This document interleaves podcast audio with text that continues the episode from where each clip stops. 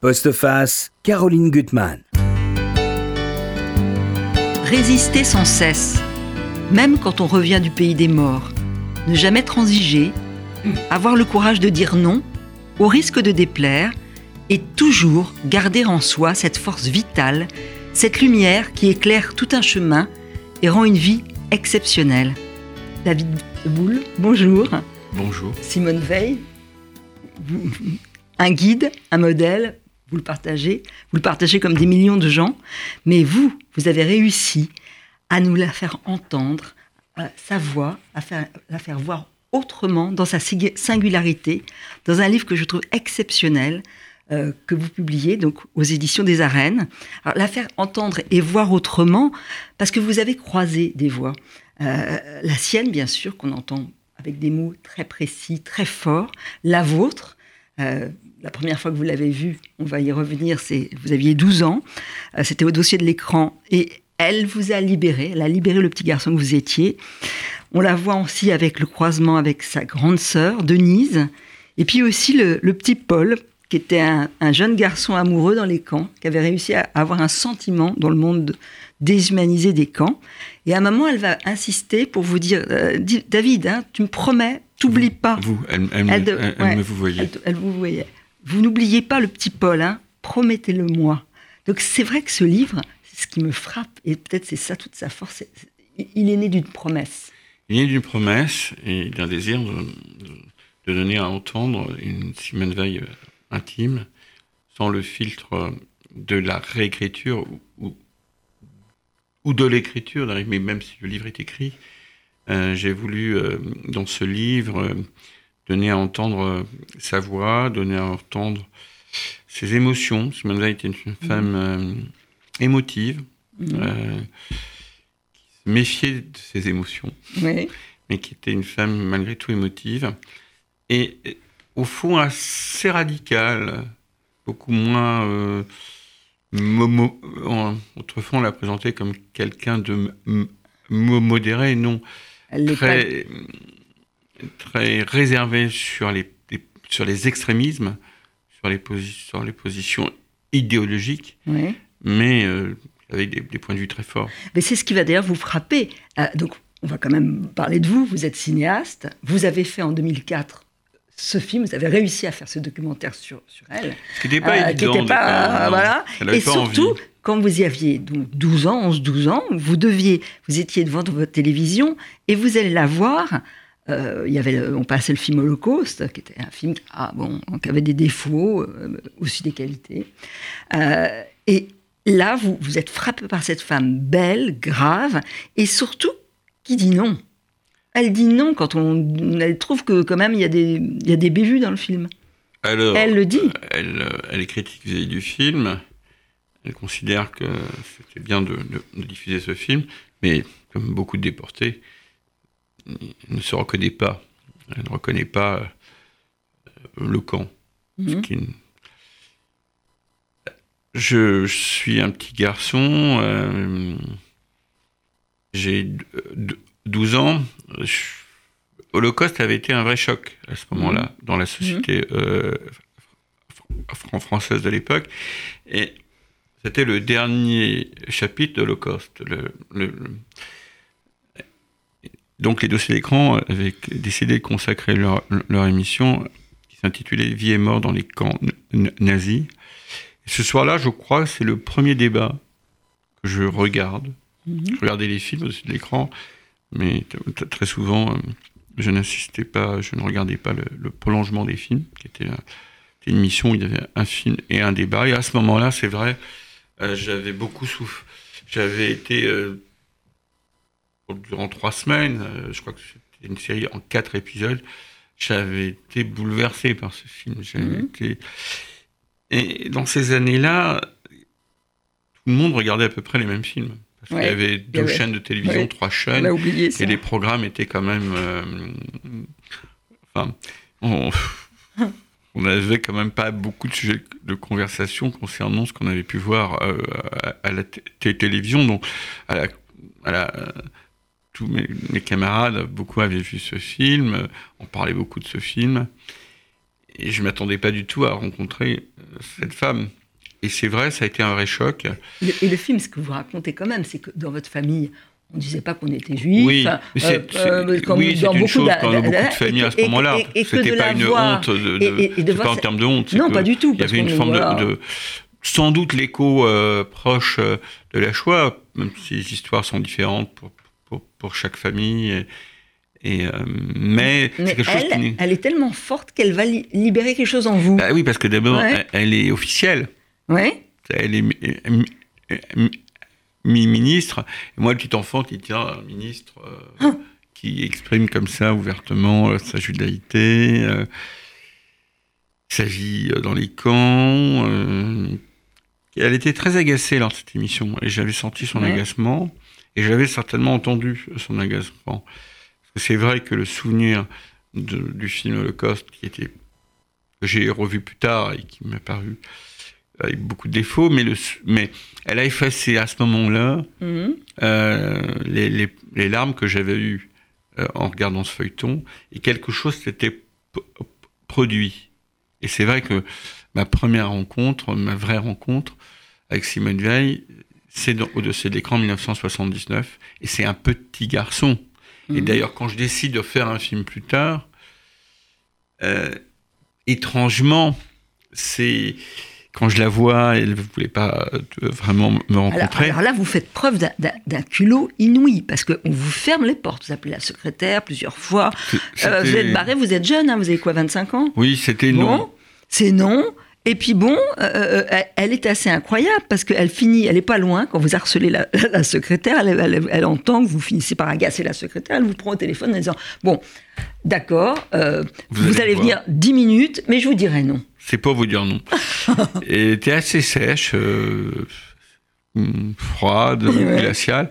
Je ne sais pas pourquoi, quand elle a raccroché, elle me donne rendez-vous le lendemain matin assez tôt. Elle est- elle n'arrive pas à l'heure euh, Hum. à ce rendez-vous, ce qui m'arrange. parce que Je me suis dit, si elle n'arrive pas à l'heure, c'est. Elle aura une dette envers vous. Euh, voilà. Voilà. Mais j'étais convaincu que ça se passerait bien. Et croyez-moi, le, le- le souvenir de cette conversation était. Enfin, euh, la teneur était. en- la, heures. la- la teneur Oui. était assez froide la, la veille. Mais j'étais convaincu que j'allais faire ce film et que le rendez-vous allait bien se se passer. Et c'est vrai qu'elle arrive très très en retard, elle s'excuse. Et puis il y a quelque chose qui se noue à ce moment-là. Euh, Nous parlons de, de- de tas de choses. Et puis à un moment, elle me demande euh, euh, qu'est-ce qui ce qui m- ce qui- qu'est-ce qui l'intéresse, ce qui m'intéresse ch- chez elle? Et je lui dis votre ch- ch- chignon. Tout ce que cache votre chignon. Vous revenez vo- après. euh, votre chignon. et à ce moment-là, elle est surprise par. Parce que je crois qu'à ce moment-là, j'étais redevenu le, le petit garçon. C'est-à-dire que la relation que j'ai nouée avec Simone Veil, c'est davantage avec Mhm. la première Simone, c'est-à-dire Mhm. Simone euh, Jacob. Et c'est le petit garçon qui, qui a regardé au-dessus de l'écran. Et j'avais été, je me souviens, fasciné par, ce, par, par la femme aussi, parce que Simone Veil était très très belle. Hum. Il y avait un, un zoom. Et- euh, Et, je suis encore surpris par l'exactitude de ma mémoire. euh, parce qu'en fait, j'ai revu cette émission quand j'ai écrit le livre. Et c'est vrai que ce zoom, il, il- il Il était là. Et, et puis en même temps, lent vous avez touché un point fort parce que Les cheveux. Elle- elle- les cheveux, Mais parce qu'elle fait pas. partie de ce, ce convoi, convoi d'ailleurs avec, avec, euh, Marceline, convoi 71, où les femmes n'ont pas été complètement rasées. Et elle le dit, c'était que ça, pour elle, elle a 16 ans hein, quand elle arrive dans les camps, ça lui a permis de garder un peu d'humanité, de, de garder une figure humaine. Et, et ça lui donne une force. Oui, ça lui donne une force Elle, elle exceptionnelle. explique ça. Ça lui donne une force exceptionnelle. Et c'est vrai que des femmes qui avaient été longtemps au camp étaient abîmées, euh, détruites. Les- enfin, on, va, on va peut sans doute Mhm. revenir sur les conditions du camp. Mm. Et de voir tout d'un coup une jeune fille, une jeune femme. Simone Veil était une très très belle euh, je- jeune Mm. femme. Il y a beaucoup de photos exceptionnelles dans le livre. hein. Je- Des photos, oui, D'elle, jeune, puisées dans son album. Ah, qui sont son- extraordinaires, avec sa sœur, son frère, sa mère, extrêmement belle aussi. Et ça a beaucoup aidé Simone, évidemment, euh, d'avoir conservé ses, ses cheveux. Et je ne savais pas qu'en parlant de ce chignon, se nouer une relation qui d'emblée était dans le territoire de l'intime. Mhm. Et c'est ce qui a la force de votre livre, c'est qu'il y a des enfances qui se, qui se répondent. La vôtre, la sienne, euh, ces années avec Marceline, elle a gardé quand elles se revoient, elles sont des vieilles dames, elles, elles ont la même côté espiègle à ces moments-là, simplement ces moments-là, et même avec le petit Paul. Avec Euh, Paul, euh, elle a euh, plus de distance. ouais, mais elle lui dit, euh, euh, c'est d'abord c'est un homme, et dans Oui. cette génération, euh, les rapports hommes-femmes sont, Elle, dit, euh, on se réchauffe le cœur. Il y a- me a- réchauffent le cœur. Ouais, il y a ça quand même. Mm. hein, Alors, on, va, on va revenir au texte même, mais je trouve que la forme du livre est extraordinaire parce que on a, grâce au mélange de, de- de- des photos, de, ces voix qui s'alternent, qui se répondent, parce qu'il y a des échos dans tout ce qu'elle dit, on a l'impression vraiment qu'on pousse une porte et qu'on est, on est avec elle. Je voulais vraiment qu'on Euh, c'est- entende Simone parce que je trouve que c'est une voix euh, rare, pr- pr- et j'avais envie, euh, c'est vrai, de te faire partager euh, euh, cette intimité-là, cette intimité de l'expérience du, du camp, cette Mhm. intimité aussi, comment dire, je n'ai retenu que ce qui, dans le livre, ce qui me semblait essentiel pour Simone Weil, c'est-à-dire l'enfance heureuse, l'adolescence tourmentée par la guerre, évidemment, Mhm. bousculée, euh, l'arrestation, la déportation et le retour des camps. Et puis après, évidemment, il m'a semblé important, et je le pense, euh, beaucoup des combats de Simone Veil sont, sont liés à son expérience de déporté. Mhm. Alors, c'est pas comme ça, mais la condition des femmes, en, en- euh, des femmes en, en dé- détention dans les années 60, euh, les mauvaises con- conditions de la détention, ça touchait beaucoup Simone Veil. Puis un de ses derniers grands combats, la reconnaissance par la France des justes. Oui. C'était un, un- un des grands combats de Simone Veil. Tout se tient. Tout se tient, on ne sort pas du camp. Mhm. Simone Veil est sortie Bah, elle- évidemment du camp, elle, a elle fait une dit. carrière exceptionnelle, mais Oui. au fond, euh, le camp était toujours là. Et, c'est- Et- et- l'incompréhensible pour les autres. Ça, ça elle va, on va en lire des passages. Elle le dit sans arrêt. C'est que les gens ou ne veulent pas comprendre ou ne peuvent pas comprendre. C'est les deux. peuvent pas parce que aussi Mm. c'est ce que les hommes ont été capables de faire dans les camps est inimaginable. Alors, sur son enfance, je trouve qu'il y a des choses très, très fortes à Nice, avec cette mère qui est vraiment le personnage clé de sa vie. C'est vraiment le personnage, ou qui sont à la fois très drôles. Redire, elle s'appelle Jacob, c'est une famille où on ne pratique pas. hein. le grand-père se fait pas d'enterrement religieux. Euh, elle est la plus petite, et, et sa mère. Elle, elle est jalouse de sa mère, elle l'adore. Euh, euh, Il y a des photos où on la voit petite, où elle boude parce que son frère est sur les genoux de sa mère. Elle peut pas le C'est un supporter. amour fou. hein, Ah ouais, c'est adorable. Il elle, le dit. Yvonne. elle est très lucide d'ailleurs. Il me semble qu'à l'époque, ma vie ne dépendait que de maman. Et, et- et son père est presque une jalousie de, de, de, de l'amour de, la- de, de cette femme pour ses enfants. Et il y a, ça j'aimerais le lire, quand sa mère va mourir à la fin de, l'expérience des, des camps. hein. Euh, Elle est très faible, elle va tenir jusqu'au bout. Euh, et elle vous dit, d'une certaine façon, je n'ai jamais accepté cette mort. Chaque jour de ma vie, maman a été présente. Depuis des années, on me demande ce qui m'a animée, ce qui m'a donné la volonté de travailler, d'accomplir un certain nombre de choses. Je crois profondément que c'est elle. Lorsqu'on me demande si une personnalité m'a marqué, si j'ai admiré une femme ou un homme, je dis non, personne. Le seul être remarquable à mes yeux, c'est maman. C'est magnifique. C'est un amour fou entre Simone et sa mère. Et c'est un amour qui a été euh, éprouvant éprouvé à l'intérieur des camps. Ouais. Et la disparition de d'Ivan Jacob dans les camps, euh, à mort de Simone. Une chose que Simone Veil n'a jamais. euh. Il a toujours été là. Alors, sur son père, il y a beaucoup d'amour, mais elle le montre avec, comme d'ailleurs dans beaucoup de familles juives à l'époque, un certain aveuglement. C'est qu'il croit quand même que Pétain euh, va peut-être euh, arranger les choses. euh, euh, alors, sa mère, elle est, elle est puissamment optimiste.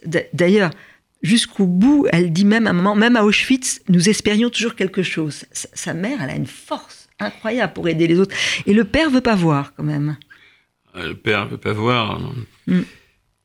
Le père était beaucoup, beaucoup, disons, était un homme euh, plus, plus con- conservateur et certainement d'un pat- d'un patriotisme euh, très républicain. Il avait fait la guerre de, de 14-18. C'était inimaginable pour Mm. cet homme Il y a des photos qu'elle regarde avec Denise. commettre Oh, un tel acte. il est très beau. Enfin, oui. C'est un bel homme. Ouais. qui avait vécu durement la crise. Il Ouais. s'était installé sur la Côte d'Azur en tant qu'architecte pour construire. Mhm. À l'époque où la Côte d'Azur se, se, se, euh, se développait, ils, avaient- ils ont vécu la crise des, des années 30. Il manque d'argent, ils sont obligés de déménager. Ils quittent euh, un appartement ouais. pour habiter un, par- un appartement plus, euh, plus, mo- plus modeste. Et donc, oui, c'est c'est deux êtres très très différents mhm, euh, au sein du couple. au sein du couple. Et oui. puis, euh, c'est vrai que Simone avait un lien euh, très particulier à sa mère. Elle qui, qui est était. admirable, qui se dévoue pour ses enfants, pour les autres. Elle a une amie atteinte du cancer quand c'est le début de la guerre. Elle se donne à fond. Elle est, elle est extraordinaire. Mm. Alors, elle raconte, elle, elle dit beaucoup de choses sur ben, Nice, l'atmosphère, l'antisémitisme quand même.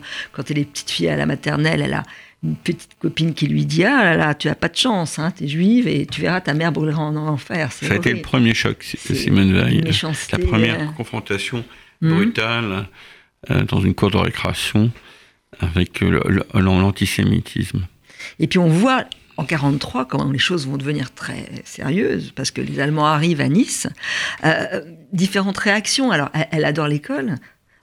Elle adore. Je sais pas si elle est première de classe, mais en tout cas elle Elle n'est pas première de classe, c'est bon. une enfant plutôt, Plutôt euh, euh, turbulente, hein. Ouais. turbulente et agitée. Mais la mais- directrice va lui dire tu restes chez toi. Ce qui est pas. Oui, mais c'était pour les protéger aussi. Oui, hein. Il oui. faut faire très attention aujourd'hui. Oui, on, dit beaucoup de bêtises Mhm. sur ces sujets. euh, Par contre, il y a le prof de français qui est formidable qui va l'héberger. tout à fait. C'était Ouais. un lycée très Mhm. républicain, Oui. à Nice, où il y avait une très jolie atmosphère et que la plupart des, élèves étaient très choqués parce que, que les juifs su- subissaient à l'intérieur de ce lycée et les enseignants étaient extrêmement bienveillants vis-à-vis des, des- Ouais. des élèves juifs. Alors d'ailleurs, elle est toujours, elle a toujours ça. Plus tard, on, on le voit quand elle va commenter le chagrin et la pitié.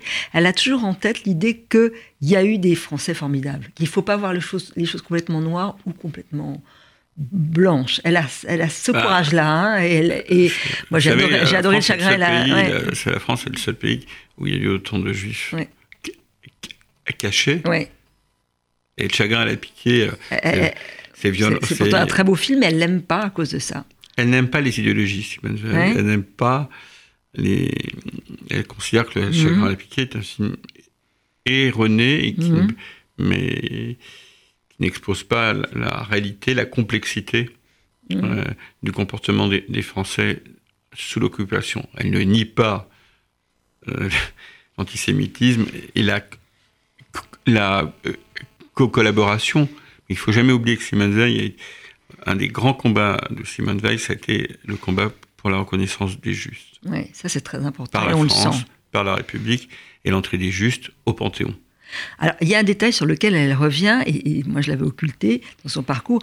Elle a vraiment, elle dit d'ailleurs cette culpabilité, elle l'a toujours en elle. C'est quand elle va, elle va passer son bac, elle sera d'ailleurs une fois la guerre terminée qu'elle l'a eu, euh, et elle est avec des, des copines, enfin bon bref, elle va se faire arrêter par les Allemands, parce que ses papiers bien sûr sont faux.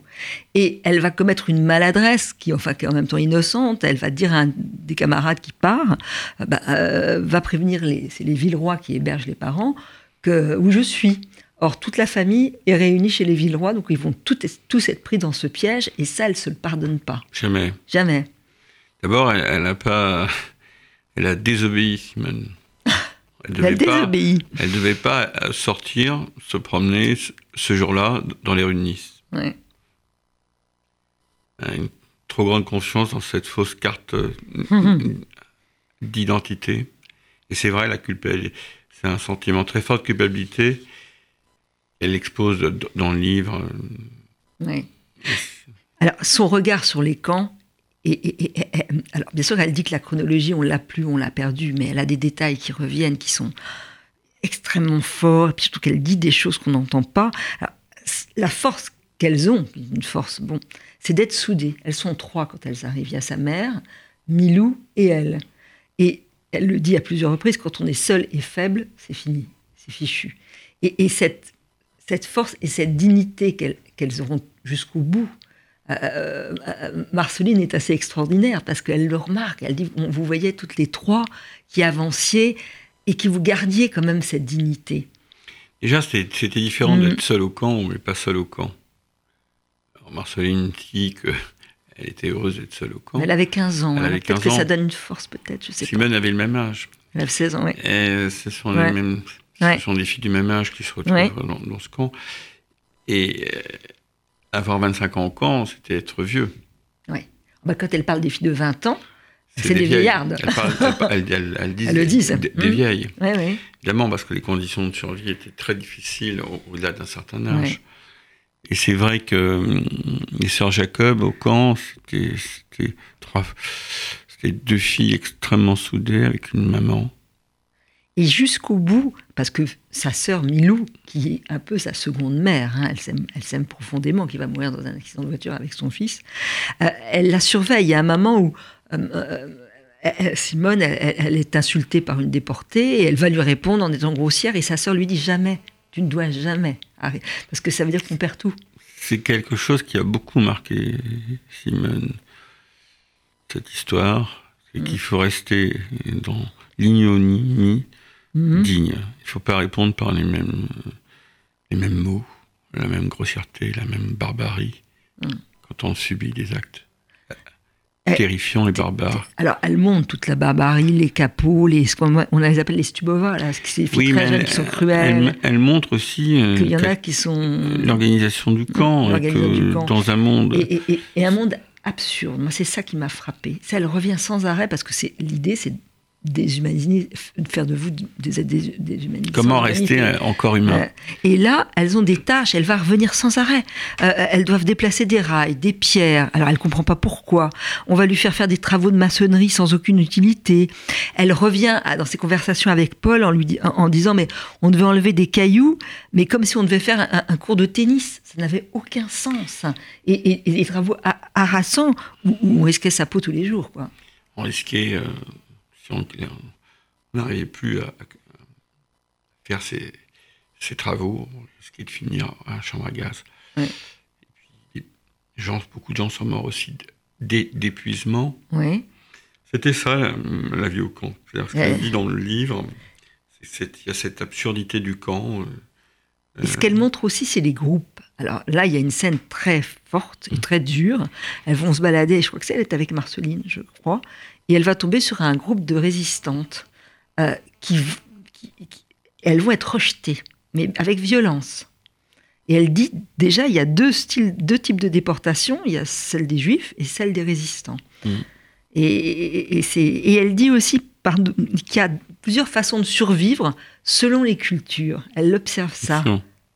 Au camp, par exemple, les, les, filles birkénois qui venaient des pays de l'Est, résistaient mieux aux conditions du camp. Mhm.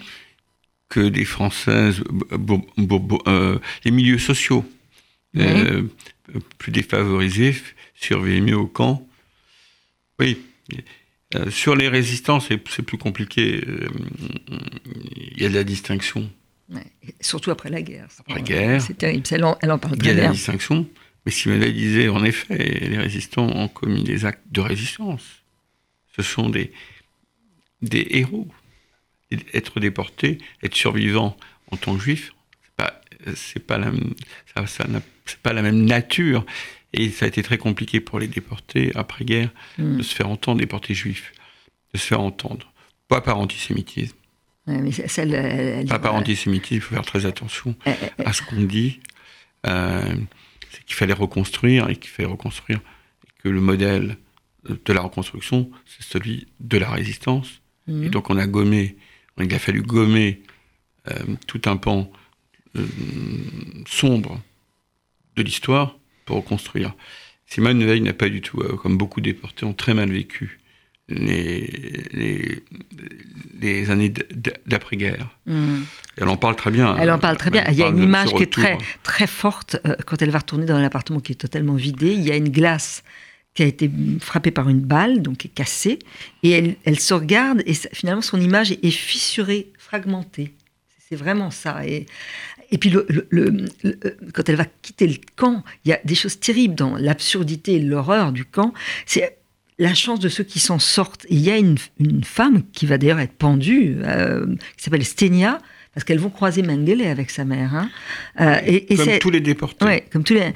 Et, et, Stenia, elle comprendra jamais pourquoi, va lui dire bon, tu es trop jolie pour mourir ici, et elle va demander à Mengele de la laisser partir. Avec sa mère. Avec sa mère.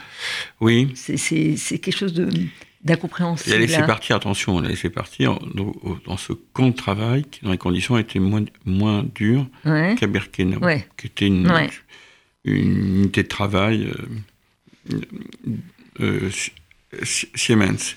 Oui, la, chance au camp, ça pouvait se produire, c'est un miracle. Elle est tombée sur cette femme qui était, qui était vraiment une, une, sale, une sale bonne femme, mais qui a sauvé à, deux reprises euh, euh Simone Veil. Et que les déportés euh, et survivants, ça s'est joué sur un fil. Un fil. elle le dit d'ailleurs, il y a des moments où, quand elles ont encore la force, d'avoir des petites conversations dans le camp. Euh, et, sans, elle rit par moments, elles disent bon, probablement foutu, mais peut-être pas. elle dit avec Paul Schaeffer, nous étions là pour mourir. Oui. C'est vrai. Hum? Les déportés n'étaient pas là, non pas pour survivre. Hum. Donc, euh, les survivants, voilà, c'est alors, c'est aussi le livre de ça. C'est le livre de euh, ça. De la survivance. Et de la survivance et de l'incompréhension. Je voudrais lire deux passages dans, dans les mots qu'elle vous a donnés, que je trouve très forts. Elle dit Bon, parfois il me revient une vision, une perception sensorielle, mais rien ne peut faire penser au camp. Rien, cette horreur absolue ne ressemble à rien de ce qu'on peut lire, de ce qu'on peut écrire. Et quand elle est avec Paul, elle va encore plus loin parce qu'elle va quand même faire des conférences ailleurs et il y a des moments où euh, elle sent que les jeunes ne comprennent pas, euh, à plusieurs reprises. Hein. Et alors, elle, dit Aujourd'hui, les gens pensent qu'il s'agissait d'une addition de fatigue, de travail, de coups, de faim et de soif. Ils s'imaginent la vie des camps comme un cumul de tout cela. Ce qu'ils ne perçoivent pas, c'est l'humiliation totale, l'incohérence absolue que nous subissions chaque jour. Nous ne savions jamais ce qui pouvait nous arriver. Nous ne savions jamais ce qu'on attendait de nous. Aucune règle n'était fiable et sûre. Ces pierres que nous transportions, nous avons beau les choisir du bon calibre, les porter comme il fallait, à tout moment, un capot qui trouvait qu'on ne creusait pas assez vite pouvait nous prendre la pioche des mains et nous la battre sur la tête. Ce pouvait être dans un accès de sadisme ou simplement pour rire. À chaque instant, le pire pouvait arriver. Leur but, répond Paul, était de nous déshumaniser. Ça, c'est très très fort. Très fort. Et, et, et, on arrive, elle n'arrive pas à le faire passer. Enfin, elle, elle reste dans une autre de l'autre côté de la frontière. C'est aussi normal, parce que c'est comme mm. Simone Veil ajoutait, c'était tellement inimaginable que, pouvoir imaginer que des hommes aient pu commettre de tels actes, c'était obscène. Donc, euh, l'expérience du camp, ça se transmet pas. C'est autre chose qui se transmet. Alors, elle, raconte qu'après, dans les années qui vont venir, elle retrouve là où elle peut dire c'est avec d'anciens déportés. Ils se retrouvent. Mais les autres, non. Euh, elle ne peut pas.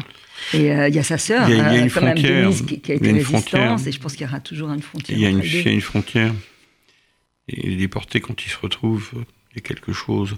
Quand Marceline et Simone Veil se retrouvent, Marceline disait, Marceline, euh, sa camarade de déportation, elle disait toujours euh, qu'en a l'âge de son trauma, mhm. et elle avait 15 ans. Mhm. Elle disait, je suis restée une jeune fille de 15 ans. Et c'est vrai. Euh, c'est très très drôle que vous les faites se rencontrer. Vous allez acheter plein de bonnes choses, de la vodka, c'est super. J'avais envie de qu'on puisse partager ça, c'est-à-dire... Et elles sont sur le euh, lit. Comment deux gamines qui ont survécu au camp finalement, euh, elles sont des dames. Elles fument. Elles sont des dames euh, qui ont plus de 75 ans quand ça se produit. Et elles redeviennent. Elle Ces deux jeunes femmes, enfin, ces deux jeunes filles qui ont vécu le toutes les- Elle est drôle d'ailleurs quand elle quand vous l'appelez à Marceline. Allô, je suis cinéaste, je réalise un film avec Simone Veil sur la articulez, parlez plus fort, je n'entends rien, je ne vous comprends pas. articulé, on, me le dit souvent. Euh, tout à fait. Mais parlez de la vie au camp, bah, dites-lui qu'elle m'appelle. Je ne parle pas de ma copine sans qu'elle m'y autorise. Vous savez, je ne vous raconterai pas que ce que j'ai bien envie de vous raconter. Il y a des choses qui n'appartiennent qu'à nous. On a, Simone et moi, nos secrets, ça, c'est précieux. Et on sent qu'il y a des secrets. Elles sont sur le lit. Et euh, il y a des photos extraordinaires dans le livre, et c'est- étonnant. Et puis en même temps, elles se souviennent de choses euh, assez étranges. Le fait qu'il y avait des fleurs euh, à un endroit précis. Alors elles, elles se souviennent précisément. Avec beaucoup de confusion. mais Oui, mais elles se souviennent. quand même. Par exemple, la chose qui m'a le plus marqué, c'est quand on, je suis allé au camp euh, à Birkenau avec Oui. Simone Veil. Est-ce qu'il avait sur... Elle était surprise parce qu'elle pensait que les distances étaient, étaient immenses entre les, les différentes, euh, les, les différents bâtiments. Mhm. Et la souffrance était telle, les conditions étaient telles, que tout lui semblait plus grand. Et au fond, tout était assez proche. Ouais. C'est certainement ce qui m'a le plus marqué dans ma vi- visite avec Simone Veil Ah au ouais. camp.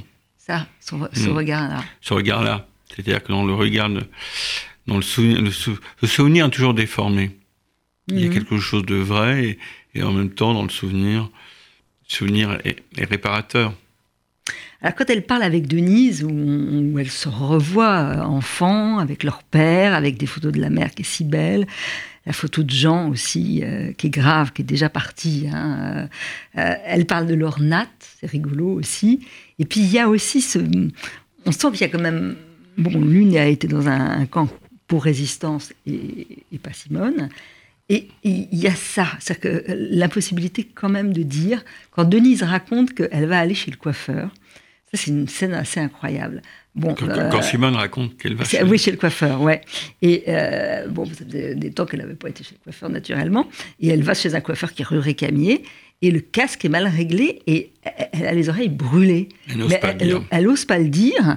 Et, et- et la coiffeuse est très gênée, elle lui enlève le casque et lui dit Mais bah, vous n'êtes pas plainte, pourquoi? Et elle veut rien dire. Naturellement, elle peut pas Bien dire. sûr. hein. Et c'est des petites choses comme ça qui, ont, qui prennent une résonance quand on les entend. euh, toutes les deux, parce que euh, avec Denise, il y a, y a beaucoup de le- bonheur aussi. Quand Parce même. que le livre, euh, c'est ce que j'ai voulu aussi qu'on entende dans, dans ce livre, c'est-à-dire euh, que c'est aussi d'être une fille de euh, une fille de Birkenau Mhm. et, et même à 75 ans, 70 ans, parce que au dernier souffle, leur vie, Mhm. les déportés seront toujours les survivants. Alors, elle a énormément de courage. euh, quand elle va reprendre ses études, elle va faire Sciences Po, elle va rencontrer son mari, et ils vont partir en Allemagne. Et elle ne pas, elle se sent pas ma- mal en Allemagne, sauf qu'elle parlera jamais allemand.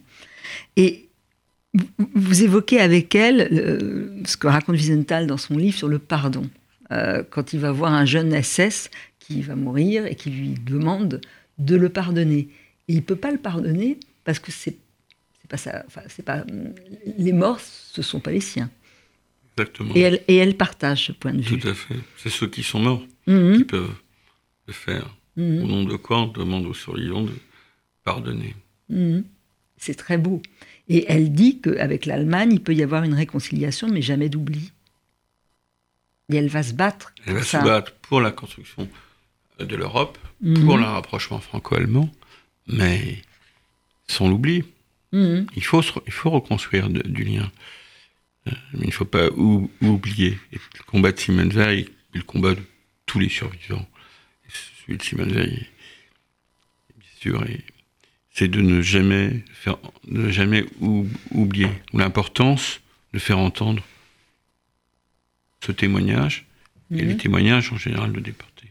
Oui, mais son témoignage est Mais exceptionnel. hein. Le témoignage de Simone Veil est exceptionnel parce que Simone Veil était une femme exceptionnelle. Et ce qu'elle a fait après de sa déportation, ce Mhm. ce qu'elle a fabriqué de sa vie, les engagements sont exceptionnels. Ils sont à la hauteur hein, aussi de ceux qui sont partis construire Mhm. l'Europe pour ne Mhm. plus jamais que ça se reproduise, Mhm. tout en n'étant pas dupe. Jamais dupe. Simone Veil n'est pas dupe. N'est pas. euh, voilà. Alors, il y a aussi un- quelque chose qui m'a beaucoup frappé parce qu'elle est fidèle en amitié. vraiment. Oui. Et euh, elle a une, une, am- une amie qui va mourir, je crois, en 90, euh, qu'elle a, qu'elle a rencontrée dans les camps. Toutes les deux sont vues. Et euh, elle va dire, bon, je, je- je vous lis, c'était un être exceptionnel. J'admirais son courage, son dynamisme. Elle avait été déportée sans ses trois jeunes enfants ni son mari. Elle a réussi à les retrouver après la guerre. À l'hôpital où je l'ai vue pour la dernière fois, elle m'a dit, ça je trouve que ces paroles sont très importantes, Tu vois, il voulait que nous mourions. Eh bien, nous avons gagné. Moi, j'ai retrouvé mes enfants. Toi, tu as eu des enfants. Nous avons des petits-enfants, des arrière-petits-enfants. À ses yeux, c'était notre plus grande victoire sur le système nazi. Je pense que c'est très juste. Très juste. Hein, c'est très fort, ça. De- de- de- de- Et donc, jusqu'au bout, elle est allée la, la voir et la... Oui, Simone Veil était une grande fidélité. Comment ça s'est passé quand son entrée au Panthéon? Comment vous avez pu... Écoutez, euh, Vous- la- l'artiste à inviter et j'avais souhaité euh, que l'ensemble, pas uniquement Simone Veil qui entre au Panthéon, Mhm. mais la Shoah. Hmm Et donc, euh, j'ai souhaité qu'il n'y ait pas de photographie de déportés, et qu'on entende la- dans tout le quartier du Panthéon, à l'intérieur du Panthéon, jusqu'au jusqu'au jardin du Luxembourg, l'écho de mes entretiens avec Simone Veil. Hmm Et puis, il y avait cette. J'ai passé deux, deux nuits au camp à Birkenau. J'ai enregistré le son de Birkenau. Et j'ai voulu faire entrer ce, cette- ce- ce son indicible de la nuit à Mhm. Birkenau. Et l'aube, le titre du livre, c'est l'aube, euh, c'est la minute, la minute de silence j'ai euh, demandé ou imposé, ou je ne sais pas quel, quel verbe employer. Et je souhaitais que, toute ça. la nation, toute la République, tous les corps constitués, la France entière puisse se recueillir sur cette, cette aube et Birkenau, cette minute de silence. C'est magnifique. C'est magnifique. J'en ai presque, enfin j'en suis encore ému. et- ouais. Et d'avoir réussi de, à faire un livre comme ça, où on entende. C'est un livre où on entend, c'est rare. Alors je crois que notre Daniel a réussi à trouver peut-être que j'aurais bien aimé qu'on entende la voix de Simone Veil et de Marceline. Alors on va voir si c'est pas ça, on coupera et c'est pas grave. Donc C'est pas ça, on pourra bientôt l'entendre Oh, au, ouais. au- au théâtre An- Antoine. oui, ça on va y revenir. Mais est-ce que Daniel, tu, ré- tu as réussi? Ah oui. Quand on- les gens vont à Birkenau ou à Auschwitz, euh, ils voient l'étendue des baraques, ils voient un certain nombre de choses. Mais quand on dit qu'on peut y transmettre une expérience et se rendre compte, c'est quelquefois je vois euh, euh, même des jeunes, ils disent j'imagine, c'était là, etc. Ils n'imaginent rien du tout. Elle dit on parle poliment de la Shoah parce qu'il faut en parler. C'est pas exactement l'ex- l'extrait, mais c'est très bien parce qu'on l'a entendu. C'est déjà très fort. Mais c'était avec Marceline. C'est ça- l'extrait de mon film ou c'est Ouais. un extrait de Simone Ah, quand Veil? même, Ah ouais. bon, quand même. Euh, Quand même, c'est bien, hein, voilà. Et donc, encore un hommage. Alors là, il faut que vous nous racontiez parce que ça, moi, je vais y Euh, aller. une hein. soirée, Je euh, vais aller à. une soirée unique euh, euh, le 27 euh, janvier, c'est Mhm. une date importante, c'est la journée de la libération des camps, autour de, de l'aube, avec Mhm. une actrice et, et une chanteuse. Euh, Ah, Dites-nous. alors, euh, l'actrice, c'est euh, Léa de- Caire Ah voilà. oui, vous me l'aviez dit. qui va lire Des extraits des extraits. La chanteuse Ta- Talila qui va raconter l'histoire de ce petit garçon qui, qui a une voix exceptionnelle, qui rencontre à la télévision Simone Veil. Et puis avec des moments très importants, des extraits de moments que j'ai filmés de Simone Veil, de sa sœur, d'un dialogue entre sa sœur et Simone Veil, euh, avec Denise, son, hein. de, de- voilà, Oui. de, euh, de- de Denise à sa sœur, des photographies qu'on a- qu'on ne connaît pas, Qui sont pas dans le livre. qui sont pas dans le livre. Oui. Et puis euh, Marceline et Simone Ah, ça va être sur, formidable. leur- hein. sur le lit de Simone. C'est un hommage à la fois euh, à Simone Veil, aux déportés, à la journée, pour, dans le cadre de cette journée, mais c'est aussi donner à entendre euh, le livre euh, et donner aussi à voir Ouais. des images qui ne sont pas dans le livre et à entendre la voix de Simone Veil aussi, avec cette actrice que j'aime beaucoup, euh, Léa Drucker, c'est une très belle actrice. une très hein. belle actrice. Ah oui, ça va être très fort. hein. Et c'est très fort, et ça, ça ne se jouera qu'une seule fois au Théâtre Antoine, le 27 C'est à quelle janvier, heure hein à 20h. À 20h. Donc on peut réserver. Alors, il faut réserver très très vite, là. Ah d'accord. Euh, et c'est important. euh, voilà, je suis encore je suis ému de parler de ce spectacle parce que on entendra la voix de, de tous ces gens, de tous ces êtres. On entendra la voix de Paul aussi. On entendra la voix de Paul. Paul sera là Paul sera là. et Paul est témoignera. extraordinaire quand même. Son témoignera. histoire d'amour dans le camp et, et comment voilà elle C'est un des rares survivants qui a connu Simone Veil qui a connu Simone et qui Veil. est encore là et qui nous parlera de Simone Veil au camp. Ah ouais, ça va être une grande soirée. En tout cas, déjà, votre livre, vous savez, c'est un grand livre. Parce que d'avoir réussi, c'est cette forme. Vous m'avez dit que vous avez fait appel à un, gra- un Un graphiste. très grand gra- graphiste, un, euh, un monsieur qui est suisse, Parce que vraiment, tout se tient. Et, et- et je vous dis, c'est vrai qu'on. a beaucoup de talent, un, un graphiste qui m'a permis euh, d'aller au bout de ce projet et de lui donner une singularité Ouais. Comme insolite. elle, qui est vraiment, elle a vraiment une singularité. Moi, moi je vous ai dit, disais le mot insolence. Alors c'est vrai que tout ça a été pas caché par, le chignon, mais elle- en tout cas, elle, dit non. c'est l'insolente, c'est C'est Marceline. c'est hein. Mais, Elle, mais mais, elles, non. mais elles se retrouvent toutes les deux insolentes quand elles sont ensemble. Parce qu'elles Ouais. elles ont 15 ans quand elles se retrouvent, même à 75 ans. Ouais, c'est très beau. En tout cas, David Teboul, merci pour ce livre. C'est moi qui vous remercie. Simone Veil, à l'aube, l'aube à Birkenau, avec ses photos magnifiques et ses mots si forts. Faut vraiment lire ce livre. Merci.